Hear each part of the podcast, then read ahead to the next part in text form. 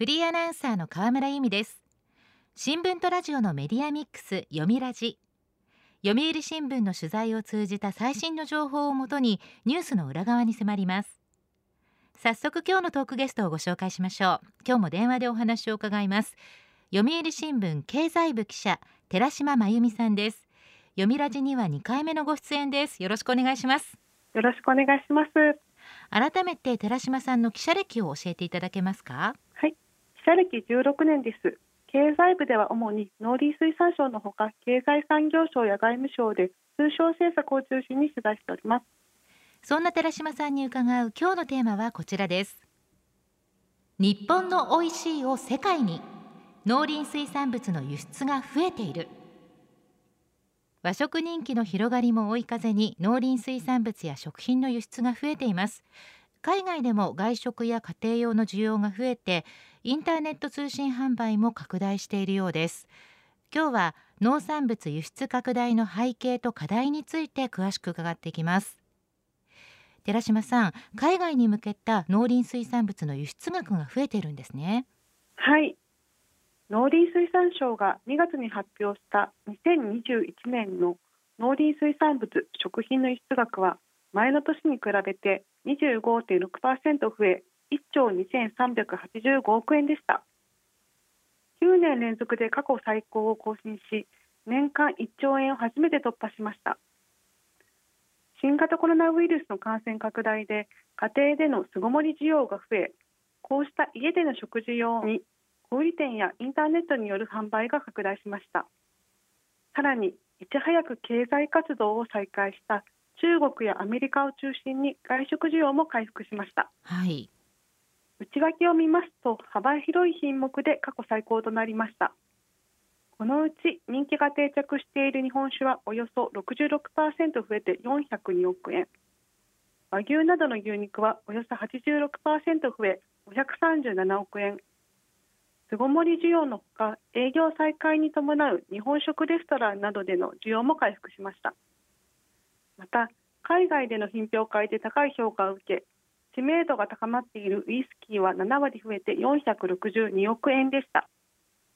単価が上昇するとともに欧米で家庭用の需要が増加しました。ホタテ貝は2倍の639億円で中国やアメリカで外食需要が高まりました。へえホタテが2倍ですか。すごいですね。はい。また卵も28%の増加と大きく伸びたんです輸出先のほとんどを香港が占めています。卵は世界では加熱して食べるのが一般的ですが観光などで日本に来たことがある人が増え香港では卵かけご飯や半熟卵などの日本流の食べ方が知られるようになったといいます。日本の卵は割高ですが衛生管理が行き届いていると評価されていてコロナ禍で家庭での日本流の食べ方が伸びたとみられます。食文化そのものが変わってきたんですね。はい。国地域別では中国が初めて首位になりました。一方2020年まで首位を維持していた香港は2位に。香港は外食需要の減少で高級食材の干し卵や貝柱の輸出が減り香港向け全体の輸出が伸び悩みました。そうなんですね、はい、これは日本政府の輸出拡大の取り組みが成功しているということですか？そうなんです。農林水産業の活性化に向けて輸出拡大は重要な戦略です。農林水産物や食品の国内市場は人口減少や少子高齢化で縮小傾向にあり海外需要を取り込まなければ成長は難しいのです。世界の食料需要は2015年の890兆円から2030年に1360兆円まで増えるとの試算もありさらなる成長が見込めます、はい、政府は2006年に農林水産物食品の輸出額を年間1兆円にするという目標を掲げ2017年には海外への売り込みを担う日本食品海外プロモーションセンターを日本貿易振興機構ゼトロに設置しました。輸出証明書の円滑な発行日本国内の輸出施設の整備や輸出先国との規制交渉を推進してきました。なるほど。農林水産物や食品の輸出拡大で期待されるメリットはどんなことですか？はい。まず販売先が広がることで生産者の収入の増加が見込めます。また豊作などにより国内での販売価格が下落した際に海外にも売り先があれば影響を軽減できます。日本国内の食品流通は大きな販売力を持つスーパーなど小売側が価格や販売方法の設定で優位な立場にあると言われています。農産物の輸出が増えれば農家にとって新たな売り先ができ国内での販売条件も今より有利にできる可能性が高まります、はい、また日本の産物のブランドイメージを向上させたり農業経営の意識改革によって地域経済を活性化させたりなどのメリットもあります。いわば間接的な効果ですさらに輸出拡大で国内生産量が増加すれば食料自給率の向上や輸入超過になっている農産物の輸出入バランスの改善日本に対する理解を深めてもらうという波及効果も見込めます。海外でも和食の人気って広がってますよね。そうなんです。2013年に和食が無形文化遺産に登録されたのを機に海外で和食人気が高まったことも輸出拡大の追い風になりました。申請のきっかけとなったのが2010年フランス料理や地中海料理メキシコの伝統料理が食文化として初めて登録されたことです、はい、農林水産省によると海外にある日本食レストランは2019年時点でおよそ15万6千店2013年からの6年間で3倍近くまで増えました世界の日本食レストランの6割以上がアジア地域になります。外食向け食材は輸出を底上げしていて特に日本酒の輸出額は2021年まで12年連続で最高を更新しています。そうなんですね。日本酒美味しいですもんね。嬉しいです。そうですね。またタイではここ数年日本式の焼き芋がブームです。日本のさつまいもの甘さやねっとりとした食感がタイの人たちの心を捉えましたバンコクにあるショッピングモールでは紅はるかやシルクスイートといった品種が並び日本のスーパーなどと同じように焼き芋機が置かれた店も多いそうです。えー、そうなんですか。はい。ジェトロバンコク事務所などによると、日本からタイへのさつまいもの輸出額は2016年から2020年にかけておよそ5倍に伸びました。焼き芋は暖かい地域では売れないとの見方が強かったですが、日本の大手量販店ドン・キホーテの運営会社がハワイやシンガポールで販売してヒットし、東南アジアで一気に広まったとされています。確かにタイで焼き芋って思いもよりませんでしたけれどもブームになっているっていうのは嬉しいですね。読みラジ。今日のトークゲストは読売新聞経済部記者寺島真由美さんです。テーマは日本の美味しいを世界に農林水産物の輸出が増えているです。引き続きお話を伺います。日本の農林水産物や食品が海外でも広く受け入れられているというのはやっぱり嬉しいことですね。そして経済戦略としても重要です。寺島さん日本政府はさらに拡大を狙ってるんでしょうか？はい。政府は農林水産物食品の輸出額を2025年までに2兆円2030年までに5兆円に拡大するとの新たな目標を掲げています。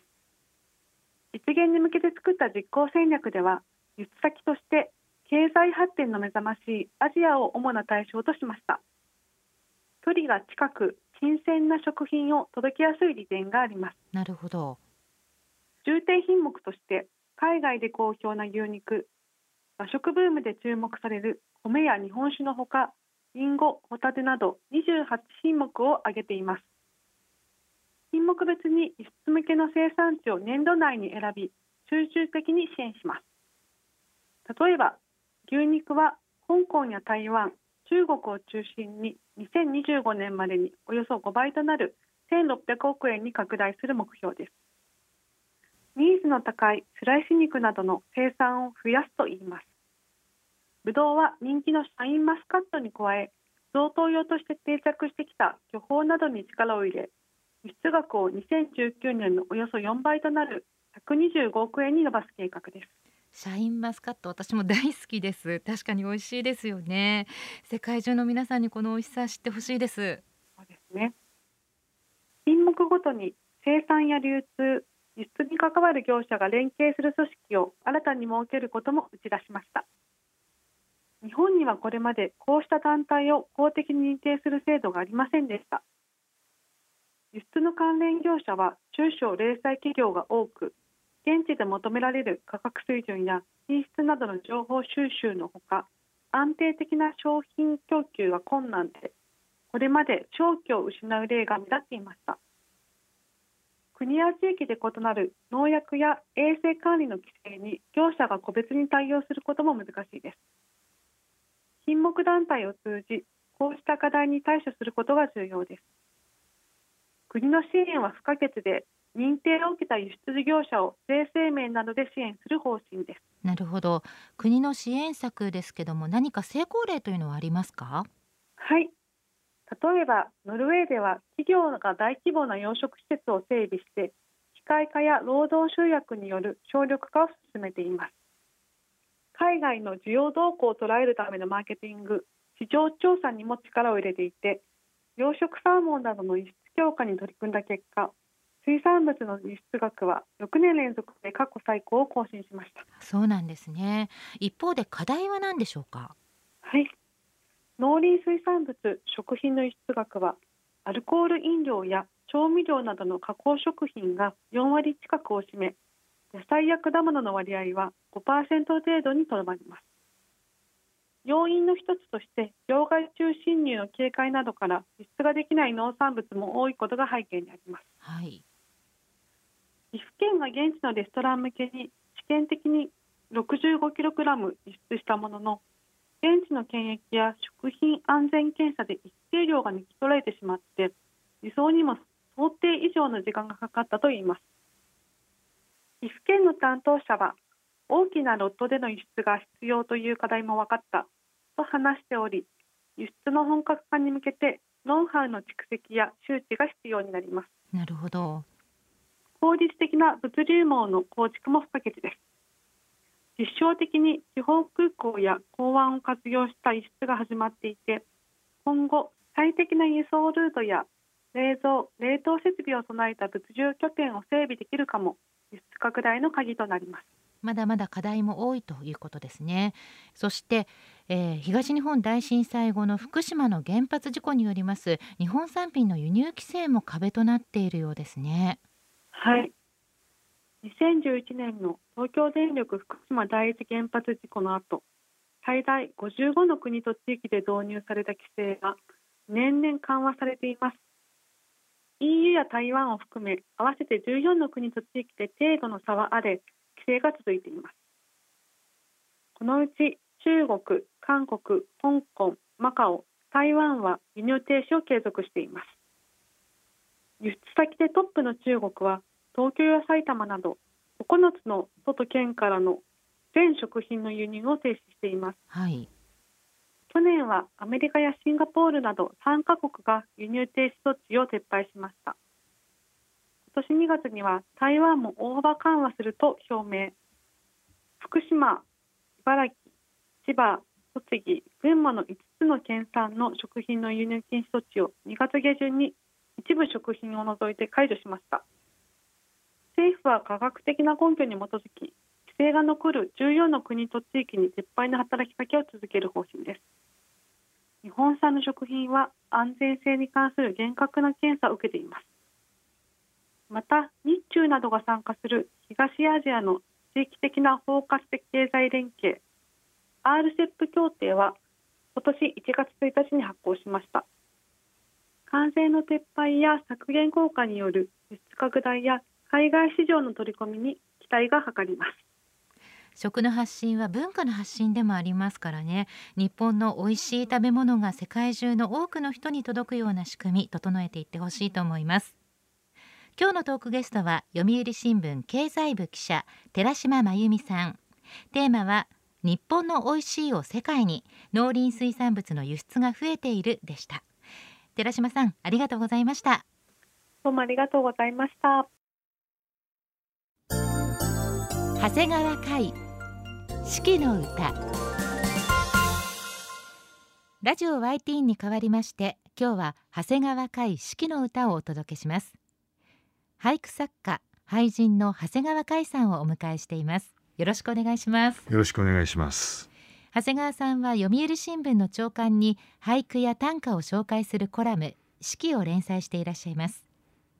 長谷川さん新型コロナウイルスの感染拡大から2年余りが経過しましたが俳句や短歌にもそういった世相を表す作品は登場してますか、うん、これはね、あのー、いわゆるソーシャルディスタンスといってその人との接触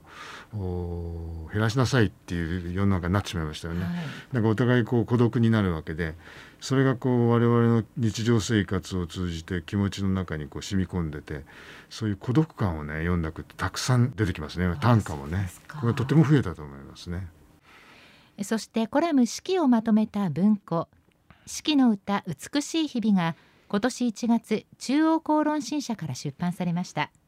今日はその中から長谷川さんが選んだ俳句や短歌を紹介していただきます。3月の歌から3つ取り上げます。では最初の作品です。つがいで飛ぶ白アジサシやマチスこんにちは。つがいで飛ぶ白アジサシやマチスこんにちは。マブソン西岸作者のマブソンセーガンさんカタカナでマブソンで青い目と書いてセーガンさん。どんな方なんですか？あのフランス人なんです。生粋のフランス人で。フランスであの日本語と日本文学勉強してね。で日本へやってきてもう日本に定住してしまった大好きで俳句と日本が大好きで。本の中でも数多く取り上げられてますよね。あの長野県に住んでますけどね。でこの人があのある時そのマルキー諸島って太平洋の島ですけどもそこに長く滞在した時にあのたくさん俳句を作ってそれで一冊にまとめてるその中の一句であります。で白アジサシっていうのは白いまあ、アジサシという緑がいますよね。ああいう鳥でそれがその青い海を背景に飛んでいる。それを見て「あのマチスこんにちは」っていう言葉を思い出した。マチスっていうのはあの色鮮やかな絵を描いていてとても明るくて楽しい絵ですけどもああいうマチスを持ってきてマチスに出会ったかのようだって言ってるんですねマチスのまるで絵のようだって言ってるんですね。ピカソではうまくいかないんだよね。ここはなるほど、マチスだからこそですか。ええうんまあフランス人の俳句作家が南太平洋の島で読む俳句というのもオツですね。そうそうええ、だから俳句って本当にあのいろんなところでいろんな人が読んでて、今や世界的な一つの文学になってるんじゃないかと思います。つがいで飛ぶ白アジサシやマチスこんにちはでした。続いてはこちらです。岩手山は白を激しき色として道のくの空締めて輝う。岩手山は白を激しき色として道のくの空締めて輝う。山口明子。